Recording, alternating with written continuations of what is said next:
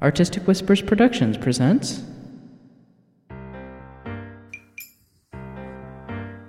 Down from 10. A country house mystery written and performed by J. Daniel Sawyer. Author contact information at www.jdsawyer.net. Featuring the vocal talents of Philippa Ballantyne, T. Morris, Kitty Nikian, Nathan Lowell, Miss Calendar, Nobilis Reed, Christiana Ellis, Chris Lester. with original music by Danny Shade. This podcast contains adult language, sexual situations, and bizarre humor. Listener discretion is advised. Greetings, everyone. This is Jennifer Hudock, author of Goblin Market. To find out more about me and Goblin Market, visit my official website at www.jenniferhudock.com. Right now, you're listening to episode 15 of Down from 10, and this is the story so far. Under the snow, the nights are long. Sarah remembers what happened during her attack, but thinks it was just a dream. Amos, however, isn't so sure. Still, since Kevin doesn't remember anything, it seems as if our heroes are troubled only by their dreams, and they've retired to the spa at Sarah's request so that she can interrogate Amos and find out what he's really all about. Chapter 15 E minus 6 Evening. When Carol patted her lap and stood, grabbing Katie and Amos each by the hand and leading them out the door, Kevin held back. He had stood to follow, but he hadn't gotten four steps before he realized that Edelle wasn't coming with them. He looked back to see her settling into one of the wingbacks and looking out the door past him with an odd, almost conspiratorial expression on her face. Edelle, aren't you coming? I. Oh, um. I, uh. I, I need to catch up on my reading. She didn't quite meet his eyes. Is something wrong? No, nothing. I'm fine. I just like the time alone.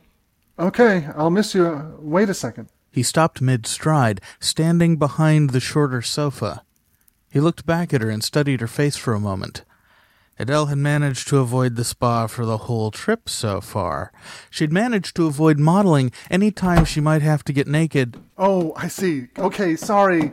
Enjoy the. Whoa! Kevin stumbled back as Jeremiah shoved him aside. Before Kevin could recover his balance to push back, Jeremiah was already halfway up the stairs, grumbling something along the lines of, That old pompous fucking fascist. Kevin watched until Jeremiah was safely around the corner and whistled. Gerd must have really put the fear of God into him. Somehow, I doubt that. Her voice was flat. Kevin checked Edelle out of the corner of his eye, then mentally kicked himself for stepping in it with her yet again. Oh, right. Sorry. She nodded at the door, and when she spoke, her voice was friendly again. They're waiting for you out there. Yeah. Kevin shuffled backwards, then gave up on luring her out and ducked out through the door.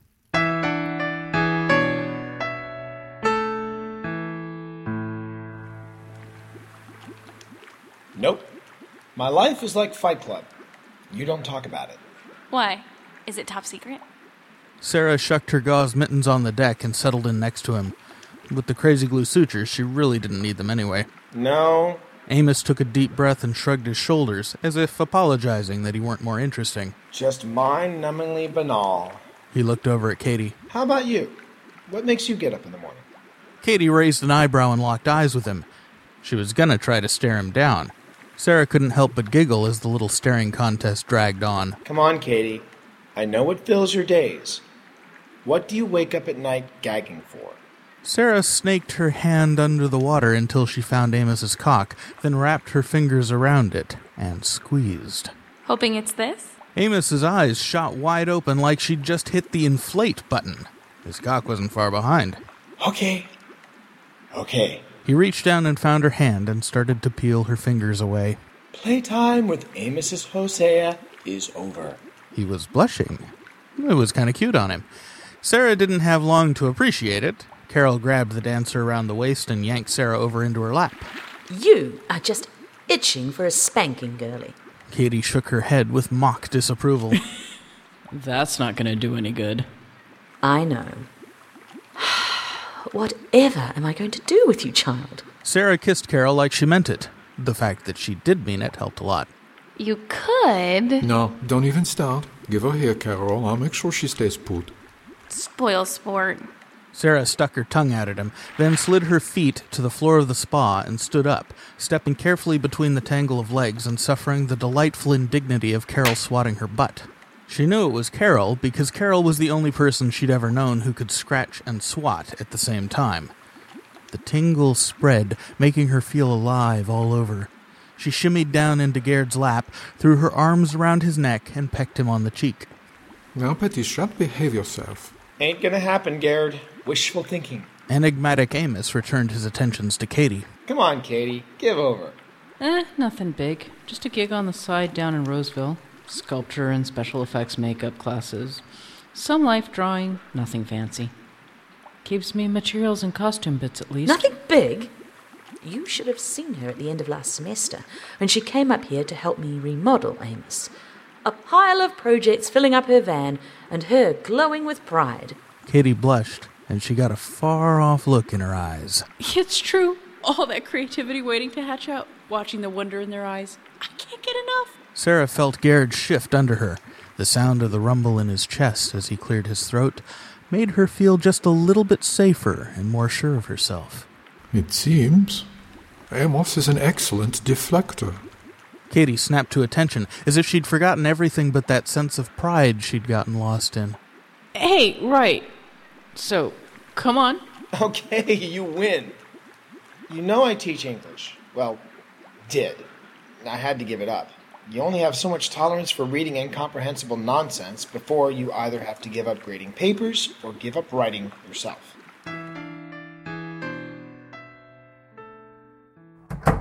Jeremiah slammed the door behind him. He walked straight up to the wall by the foot of the bed and beat his head solidly against it for a good 20 seconds until he'd worked up a good level of pain. Once his forehead was throbbing more from the outside than his pride was, he stepped back from the wall and collapsed on the bed. It was better up here anyway. After a while, he didn't really know how long, the pain in his head subsided a bit. He wished he could go. What choice did he have? Redig the escape tunnel, crawl out, and freeze on top of the snow? He didn't even like camping. There was no way he was going to survive hiking however many miles it was to the nearest town. He rolled over and reached for his book. Reading was good. Centering. He didn't do nearly enough of it. He resisted the almost overwhelming urge to dive back into the drawer for some proper stress relief. It wasn't that bad. Instead, he gripped the headboard until the edges of the wood dug into his palm. As the pain brought on the lovely endorphins, he started to relax a little. He didn't really even focus on the words in the book. He just let them roll over him. The world made more sense that way. Carol moved across the tub to sit next to Amos, giving Kevin room to step in. It was a reflexive action. Amos was finally opening up, and she wasn't going to say anything to derail his train of thought. God, someone just shoot me now. give, give me one more lit class where the kids are just recycling ideas about how gay Shakespeare might have been, and I'll shoot myself. Amos stopped when Kevin crossed his vision, raised an eyebrow, and then peered back toward the door. Where's Edelle? Kevin settled down next to Katie on the far side of Amos. Uh, uh, she's reading. Doesn't want to come out. She never does. Carol craned her neck back to catch the view through the glass door at the far end of the solarium. She could just see Edelle's head and shoulders in the wingback past the couch. The missionary's head arched back, and her eyes were closed. Carol squinted, and she could just make out the right shoulder rolling repetitively as Edelle's body rocked gently back and forth. Hmm, best reason in the world to stay behind. Carol smiled to herself, but didn't think for a moment of letting on what she'd seen. She returned her attention to the crowd in the tub in time to catch Katie snuggling up to Kevin. Mm, I think she's shy. I'm starting to wonder. She does the best nudes I've ever seen. How can she be shy? Sarah lifted her head out of the crook of Gerd's neck. I don't know. She doesn't seem to have a problem with any of us. She stopped short when Amos raised an eyebrow at her. Okay, but she's not complaining. Much. Nobody seemed to want to run with the topic, and Sarah started shifting in Gerd's lap like she was getting up the gumption to go in and invite Edelle again. Carol couldn't let that happen. If any one of them walked in, Edelle would get embarrassed, and then it would take another few days to lure her back out from behind her defenses. models are her vacation. And a photo shoot only lasts a couple of hours. All day, every day takes getting used to, I reckon. Hmm. Most of her life, she's either in church or in the third world. Why would that matter? Kevin looked at Amos cockeyed as if he was sure Amos was a little nuts. Amos opened his eyes wide, returning the sentiment, then threw his head back and laughed out loud, as if he'd just gotten the punchline to the meaning of life. Under the water, Carol's hand stroked his leg lightly. All week he'd been a bundle of knots and worry, and she could feel his muscles relaxing as he laughed. His posture slackened a bit, his legs loosened enough for them to float a little. When Amos's laughter died down, he locked eyes with Kevin again. I take it you didn't grow up in a religious family. Kevin shook his head. Black atheist from birth, believe it or not. I didn't even find out some people really believed in God until I was in college. Ah. Well, I think maybe. It's been a while since I escaped myself, but I don't remember artists being very welcome at church, except maybe in drama and music. Don't get me started about women artists. A Western woman in the third world? She'd have to be used to buttoning up and trying to be inconspicuous. Some of the places she goes aren't safe for an armed man to walk around. Five will get you ten. She's not been naked in front of anyone since her last doctor visit. Katie's foot tapped on Carol's. Mum, you know her best. Actually, I met her through Amos. But yes, I've been to some of the countries where she works, and they're not nice places. Carol found Amos's hand draped across the lip of the spa behind her and squeezed it, then turned her attention to Kevin. You don't know what it's like. You're a man, and you've lived here your whole life.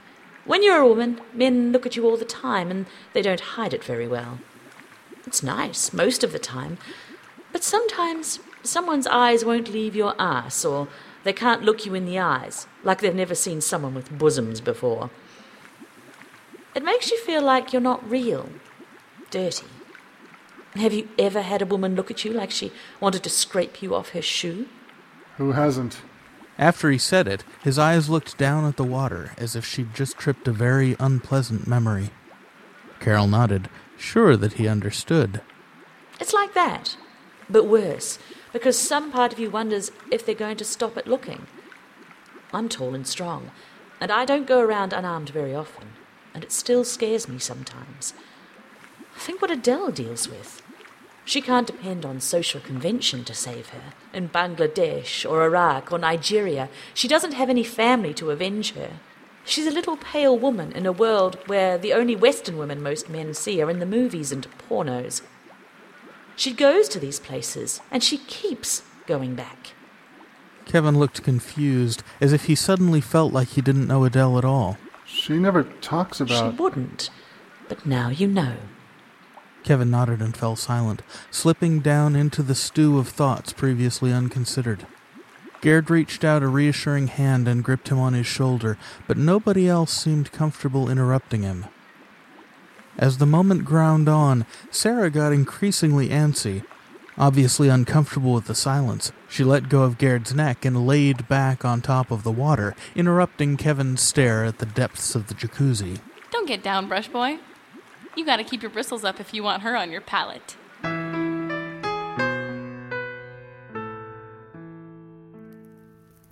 Edelle woke up with a start. Her neck was stiffer than all hell, like she'd been sleeping with a stone for a pillow. When she tried to move, she realized that her crotch was still squishy. She blushed, but fortunately there didn't seem to be anyone in the room. How long had she been out? The solarium door was still closed. Probably nobody had come through while she'd nodded off. Even if they had, all they'd have seen was her sleeping after one of the best orgasms she'd had in a long time. The clock on the mantelpiece read 11. She assumed that it was 11 p.m. If she'd slept straight through, she'd be hurting a lot worse, and there would probably be people wrangling breakfast. Edelle sat up and stretched, trying to straighten out her neck and the nascent pounding in her noggin, and her mouth tasted like death warmed over, too. Edelle smacked her lips together and rubbed her temples. She didn't get headaches like this except when she was in the desert, but there was no reason she should be dehydrated. Except, of course, for the wine glass she'd left nearly empty on the table. She reached over her head and grabbed for as much air as she could, feeling the muscles in her spine groan in protest. Then she dropped her hands to her sides. Time for some tea. Herbal this time, something that wouldn't dry her out. She made her way out of the conversation pit, across the walkway, and into the kitchen. The teapot wasn't on the stove in its accustomed spot, and it wasn't on the table or on the counter. Edelle hunted around the perimeter of the kitchen and didn't see it anywhere. Teapot. Where did you go? Did someone wash you? She circled back around the range and squatted down, opening the cupboard underneath it. If anyone had put it in there, they'd stuck it back behind the frying pans and pots, which was more than a little peculiar, but Kevin and Katie weren't exactly paragons of precision when it came to things in the kitchen. There was nothing for it but to toss through all of them. Edelle pulled the pots and pans out one by one, trying to set them down as gently as possible so that the clanging didn't aggravate her headache. One after another they came out, but the teapot didn't look to be anywhere on the shelf. At the end of two minutes, she was squatting down in the midst of a pile of pots, pans, and cookie sheets in front of a cupboard with the top shelf emptied and a yawning, dark chasm in the back lined with pipes retreating into the blackness. Edelle stood up and looked around again. Where did that stupid thing go? Her head was throbbing. She grabbed onto the stove in case the vertigo came. God, she hoped she didn't pop a migraine with this one. Might as well look one more time. She squatted down again and reached into the back of the cupboard. She leaned in and felt around some more, and in the far corner, where she'd evidently forgotten to look, her fingers found the teapot. She could have sworn she'd looked there not a minute before, but there it was. She pulled it out and looked at it. It was the same teapot they'd been using all week. Some cretin had stuck it back there where she couldn't find it on first pass. Had to be Kevin. He didn't drink tea and didn't think very practically. The confusion throbbed in her brain. Was that the headache? She shrugged and stood, stepping over the stack of pots and over to the tap. She moved as lightly as she could, not wanting to risk poking the headache and waking it up. It was liable to eat her head like a bear startled out of hibernation. She filled the kettle and set it down on a nice high flame on the stove, then grabbed some ibuprofen from the cabinet and popped three of them. Well, it would help in about 20 minutes anyway. She knelt down again and started putting the pots away, being careful not to push them back so far they'd fall into that crawl space at the back. Crawl space at the back? Who would put a crawl space at the back of a kitchen cabinet? Edelle squinted, but she couldn't see anything. She could have sworn there was a hole back there not three minutes before. She reached her hands out and patted the back wall of the cabinet. Solid. Nothing there but bare wall. Great. I'm seeing things. Migraine, here I come.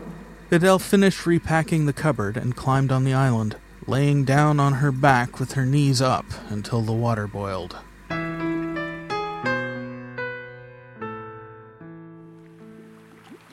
Sarah leaned back on her left elbow, her feet planted up on the spa seat opposite Carol. The little kitten was tracing an outline on her belly. You must, Kevin. Don't turn all pussy on me now. I want a spiral galaxy here. I'm not going to ask where you want the black hole. Ooh, you should get an apple on your hips. It would be redundant. Her hips and eyes look like an apple already, no? You're no help at all. She hated having brushes on her skin and was about to change the subject when Edelle stepped quietly through the door. Nobody else seemed to notice it. An apple? Carol sensed an opportunity. On the other hand, apples are wholesome. Ah, Odd, isn't it? How when you put one next to a snake it becomes unwholesome? Well, even old stories have a lot of power. Making them wholesome again, that's the trick. You're never gonna do it. People love their dirt and sin. You're one to talk, Shayna. How do you think I make my living? People think their most holy desires are shameful. If they didn't, they wouldn't buy my Drek. That's awfully cynical. It happens to be true. Senor está loco en la cabeza. People just want a bit of fantasy. They get lonely. They wouldn't need the fantasy if they had the real thing. Amos shrugged apologetically as if to say, It's really not my fault that the universe is this lame. Oh, really? Carol turned to face him and raised an eyebrow. You've been in orbit? You still read and write science fiction about spaceflight, Amos shook his head, dismissing her. That's not the same. isn't it? No. Suit yourself. Hey, now. Katie splashed the water to get their attention. I have a great sex life, and I still read fuck stories and jerk off. Wait a second. Kevin tweaked Katie's nipple to get her attention. I'm the soulless physicist here. Isn't this supposed to be my fight? You want to argue my point? Hell no. You're dead wrong. Thanks for the solidarity, brother. Kevin pointedly snuggled closer to Katie. Don't mention it. He punctuated his point by nibbling on Katie's ear. Sarah pulled her legs up under her, sitting cross legged on the deck that circled half the spa. Fantasy is a healthy thing, Amos. It's what keeps us all. Pacified? You also make your living on it. Don't remind me. Just as Carol made up her mind to back off, Gerd spoke up. What's bothering you, old man?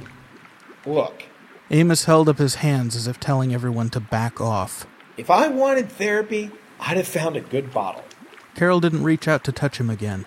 With his defenses all up, he'd take the touch as condescension. Still, he needed reaching out to. If you wanted to be left alone, you wouldn't have come. I know. I've just had. it's been a year. And it happens to all of us at your age, mon ami. Amos rolled his eyes. Gee, thanks a bundle, Kermit. That makes it all better. Jeremiah's reading hadn't given him much to go on, and his attempt to nap didn't take, even after masturbating twice. His fury had worn off, but that left him feeling worse rather than better. Somehow he needed to convince them, or some of them, that they needed to go. Between the food going off and Sarah getting attacked, they'd all be a lot better off taking their chances out in the mountains. And fucking Carol. Jeremiah's grandparents lived in the mountains above Steamboat Springs, and nobody who knew anything about the mountains went around without at least a little portable snowblower. No two ways about it. Anyone who wanted to stay here after last night was nuts. Jeremiah wasn't nuts. Actually, by any lights he could think of, he was the sanest person in the whole damn house. Fuck this shit. Jeremiah picked up the book from the pillow beside him and tossed it onto the end table. He rolled back onto his shoulder blades, planted his hands above his head, and kicked up, arching into the air and coming to a rest on his feet. He stepped down off the bed and to the window. Somebody had to get out of here and go for help, and it might as well be him. Jeremiah slid the window open. If the snow was dry enough, it shouldn't be solid yet. He poked his hand in. More solid than he liked, but still diggable.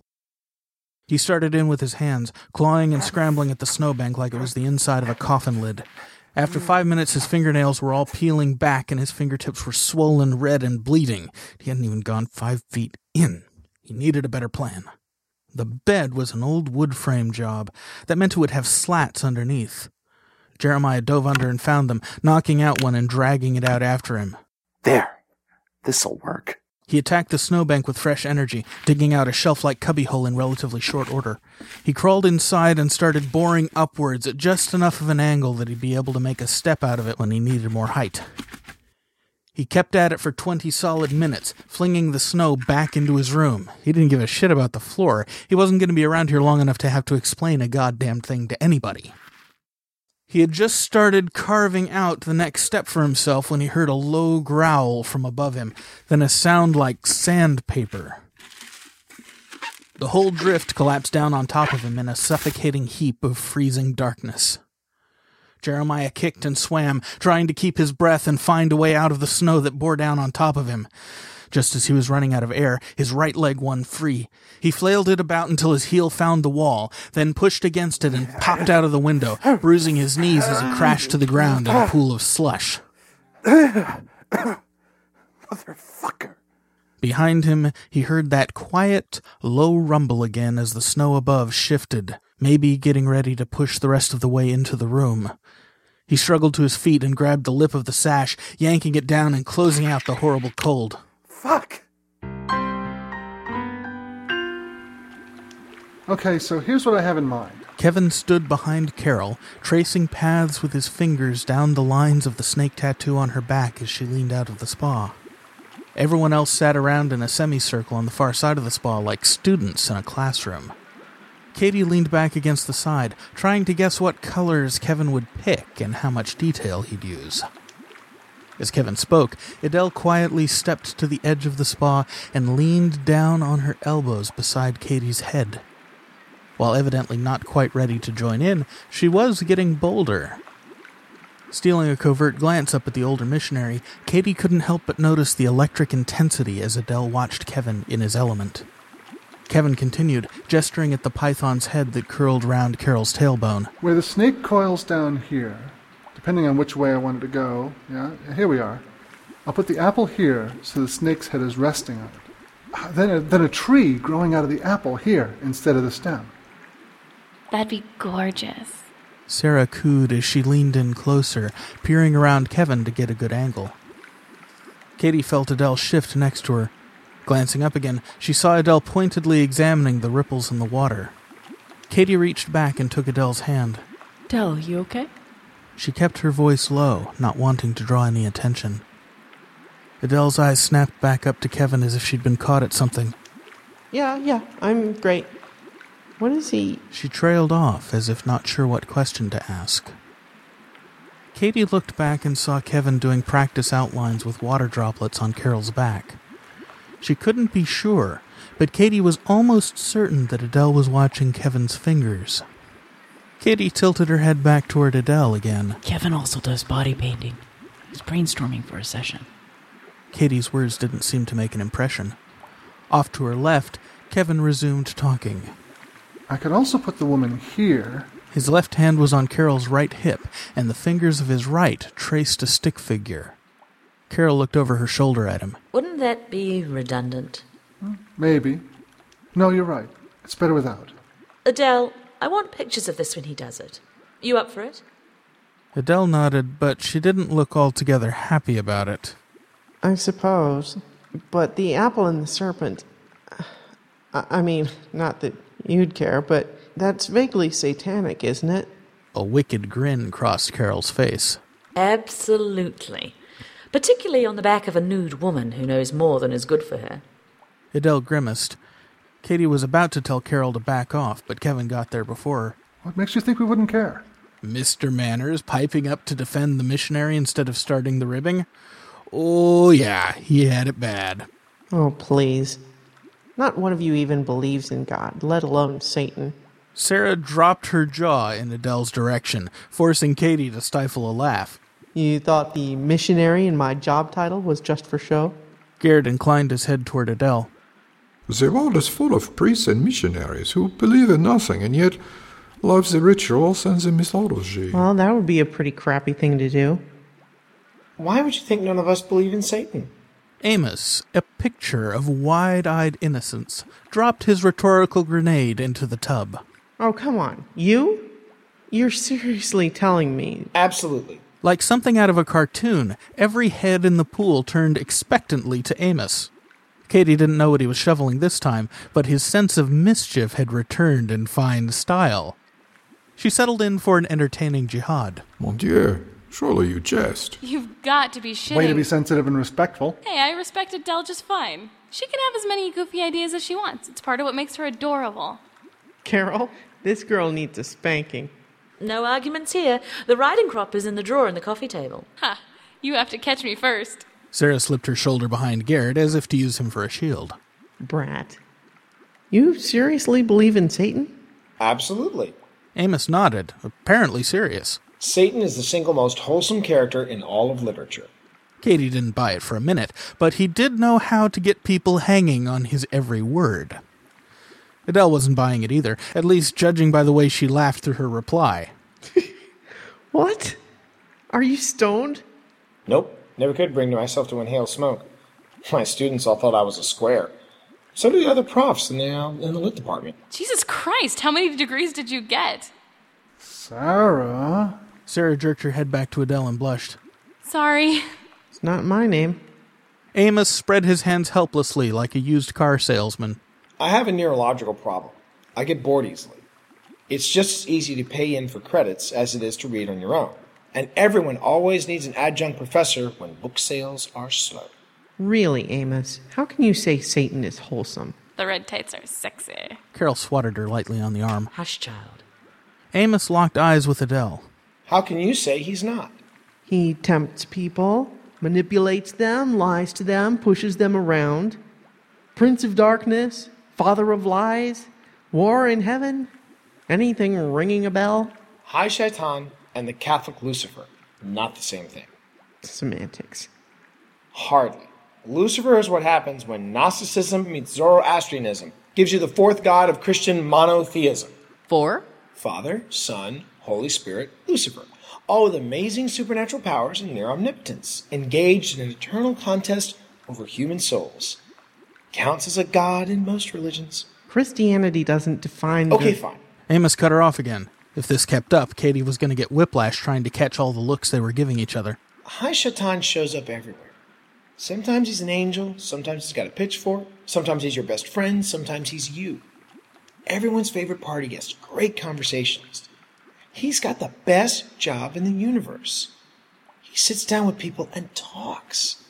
He's got one agenda, always just one. He wants to get you to admit who you are. That's not what he does. And you know it. Isn't it? Satan only shows up three times in the Bible. The first time he harasses Job at God's request so Job can prove his mettle. The second time he's prosecuting Joshua in front of God. The third time he pushes Jesus to see if he'll break under the weight of his hunger, his lust for power, and his vanity. Before you are all the kingdoms of the world, I will give them to you. All you have to do is bow down and worship me. Ring a bell? And the good guy always beats him. But that's the point. He dropped the theatrics. Something about this had just gotten very important to him. Temptation wouldn't be tempting if it didn't speak to hidden truth. People lie to themselves about who they are, and most of them are really good at it. But Satan? Satan is the friend who sits us down when we're the most delusional and bounces our reality check. He's the lover who holds up the mirror when you can't bear to look in. He's Merlin and Yoda and Mephistopheles. Everyone who wants to grow up, sooner or later, sits down and has a chat with Satan, or they never grow up. You're a Satanist. A Satanist is a Christian who bats for the other team. Or he's an overgrown four year old hiding behind LaVey and a pentagram and a pointy beard instead of thinking his life through. I'm not a Satanist. I am an author. And I've sat with Satan too many times to believe he's not real. And with that, I'm cooked. And I'm going to go to bed. He threw his leg over the edge and found a step, then pulled his other leg after it. Whoa, whoa, hold on. You don't get out that easy. You're talking about a role, not a being. Does that make it less real? Amos walked to the rack and grabbed his towel. Carol stood up and followed him out of the spa. Toss me a towel. Here you go. Amos rolled up a towel and threw it at Carol. It fell short, but she reached out and rescued it from a watery grave before it hit the surface. Katie turned around and propped herself up on her elbows. Yes, Amos, I think it makes it less real. Just because you don't have a single person to hang the title on? If you believed in something bigger than yourself, then you'd understand. Ah, but I do believe in something bigger than myself. Right. Universal life spirit, right? Oh, hell no. There's another way of saying I don't want to be alone. The universe? Nope. Amos rubbed the towel over his legs. Can't believe in something you know exists. Knowledge and belief are two different ways of thinking. He finished toweling off and tossed the terry cloth back on the rack. What then? God. Katie couldn't see her face, but she could swear she heard Edelle's face scrunch up with derision. Right. You write the most anti religious fiction I have ever read. Richard Dawkins couldn't do a better job than hauling Yahweh. And you, you think there's a God. Please, Edelle. Gerd's tone was soothing, ecumenical even. Fairness always. Hauling Yahweh had God's dead body, so in that book at least there was a God, just a dead one. Nietzsche would be proud. Edelle was definitely not amused. Look, I promise you, there is a God. I know there is. He's just not who you think he is. Who? Carol finished her own drying and tucked her towel up into a turban. Trust me, love, you don't want to know. Sure, we do. Who is it? Edelle folded her arms across her chest like a schoolmarm. Come on, Amos. Who? Amos cocked a mischievous eyebrow at them. I am. He took Carol by the hand and led her back into the house. Carol cast an apologetic shrug back over her shoulder at Edelle as if to say, I warned you. Edelle stared after them for a minute, gasping softly in sheer disbelief. Once they'd gone, she shook her head like she was trying to forget some particularly bad porn. What was that about? Kevin hoisted himself out of the spa. Don't worry about him. He's just winding you up. Edelle turned back to the spa and leaned her hip against the side. She didn't uncross her arms. I doubt it. I've known him longer than you have. So ask him tomorrow. Katie planted her hands on the edge and vaulted out onto the tile. I doubt it'll take much to get him talking again. Caution, mon cher. Talking is not his favorite pastime. Sarah still stared at the door where Amos had disappeared. He sure was giving it up tonight. Katie draped her towel over her shoulders, not bothering to dry off properly, and circled around the hot tub to the peanut gallery. We're doing body casting tomorrow. It's tactile, it's creative. He'll wind up talking. Ask him then. She leaned over and kissed Sarah goodnight, then gave Kevin and Garrett each a tight hug. I'm all in. See you guys tomorrow.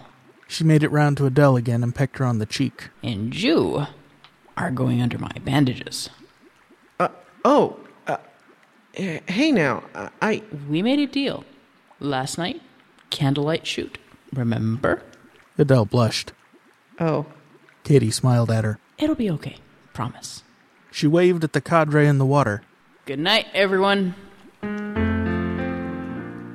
Gerd mulled some of the new pieces of the Amos puzzle as he watched Katie saunter out the door to join the other two in bed. She had that little spring in her step that she always got when she was about to get laid. He might have envied her if he didn't already have one armful of Sarah and another of Kevin. He didn't know for sure what went on under Amos's melancholy, but there were enough clues now that he could begin to guess or could have if Sarah didn't derail his train of thought by slipping out of his arm and standing and bouncing in the middle of the spa. Who's up for Scrabble? Edelle raised a quizzical eyebrow at Sarah, as if the dancer had just shifted dimensions on her. Sarah had that effect on people. It was one of the many reasons Garrett felt young around her. Come on, Dell. I play by the fun rules. It's getting on a bit now, don't you think, Sarah? Garrett didn't have his watch on, but it had to be heading toward midnight. Sarah's brow furrowed. Then she looked at each of them as if trying to find an ally. Don't make me go back to bed. Not yet. She sounded small again.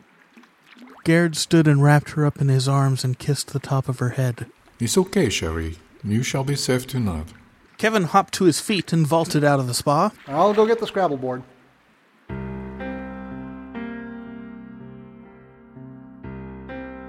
The night's roaring fire had died down to a cold ash in the dark of the living room. The little pendulum mantel clock, the top of its dome thick under a carpet of dust, submitted happily to the feathers that tickled and cleaned it just so. Its weights ticked slowly in their circular track, its hands silently passing three o'clock without a chime. The feathers made their nightly rounds about the room, the slippered feet of their bearer stepping carefully between the silent, sleeping forms of Kevin and Sarah nestled in a pile of pillows around a game board. The cowled shadow stepped gingerly between them, bending down to clean each one of their coating of dust before turning its attention to the Scrabble board. Cleaning it required considerably more care, and it was the better part of ten minutes before it was satisfied enough to move on. Sometime after the secret janitor moved on to its business in the kitchen, Kevin and Sarah both started twitching as if oppressed by the same unpleasant dreams. Upstairs in his room, Gerd began moving as if troubled by a similar nightmare. He groaned terribly like a wounded bear and thrashed around as if wrestling a man twice his size. Although no one seemed to be in the room, his bedroom door hung slightly ajar, sweeping slowly, uneasily back from the door jamb. In the still of Amos's room, something moved. Something small, almost imperceptible. a small army of divots in the linens, moving up the bed skirts to the feet of the three sleeping bodies. Katie, Amos, and Carol all shifted uncomfortably as the invisible fingers found their skin, then fell silent once again, if only for a moment. Edelle jolted awake as her bed shook, the items on her nightstand rattling. It wasn't a big earthquake, but it went on longer than most. She grabbed blindly for her bedside clock, but when she managed to focus on it without her glasses, the second hand appeared to be running backwards.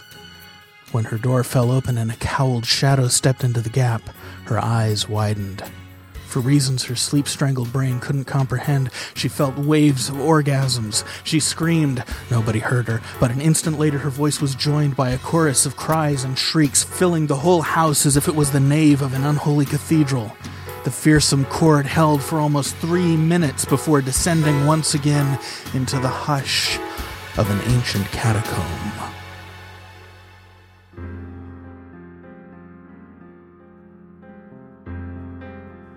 Amos jumped in his bed, sitting up and looking around in terror. He felt like a cornered animal. Something was hunting him, chasing him, and he couldn't stop. He couldn't protect her no matter how much he fought and run and hid and tried to draw the shadows away. They always took her, always hauled her off.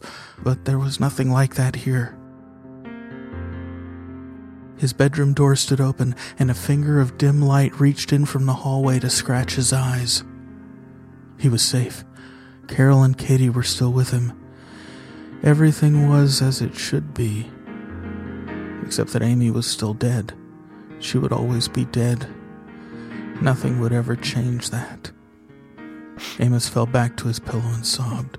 He sobbed so hard he felt a migraine coming on. So long he lost track of what year it was, until finally he felt a hand on his neck. Honey, what's wrong? It was Carol. She couldn't help. He shook his head sharply and continued to sob, giving up any hope that he'd ever regain control of himself. He felt hands on his body, four hands gently pushing and pulling him this way and that, until eventually he was curled across Katie and Carol's laps. They touched him as he cried, but it was a long, long time before he knew anything but the feeling that he was alone and choking in a vast, cruel desert.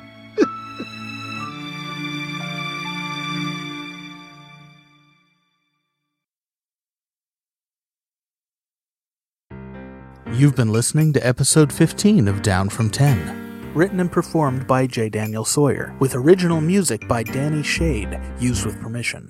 Starring T. Morris as Amos Maple, Philippa Ballantyne as Carol Lewis, Nathan Lowell as Gerd Falkstein, Miss Calendar as Sarah Evans, Kitty Nakian as Katie Sato, Nobilis Reed as Kevin Walden, Chris Lester as Jeremiah Evans, and Christiana Ellis as Edelle Surhan. Some sounds courtesy the Free Sound Project at www.freesound.org. Other sounds copyright 2009 Kitty Nakian and Artistic Whispers Productions.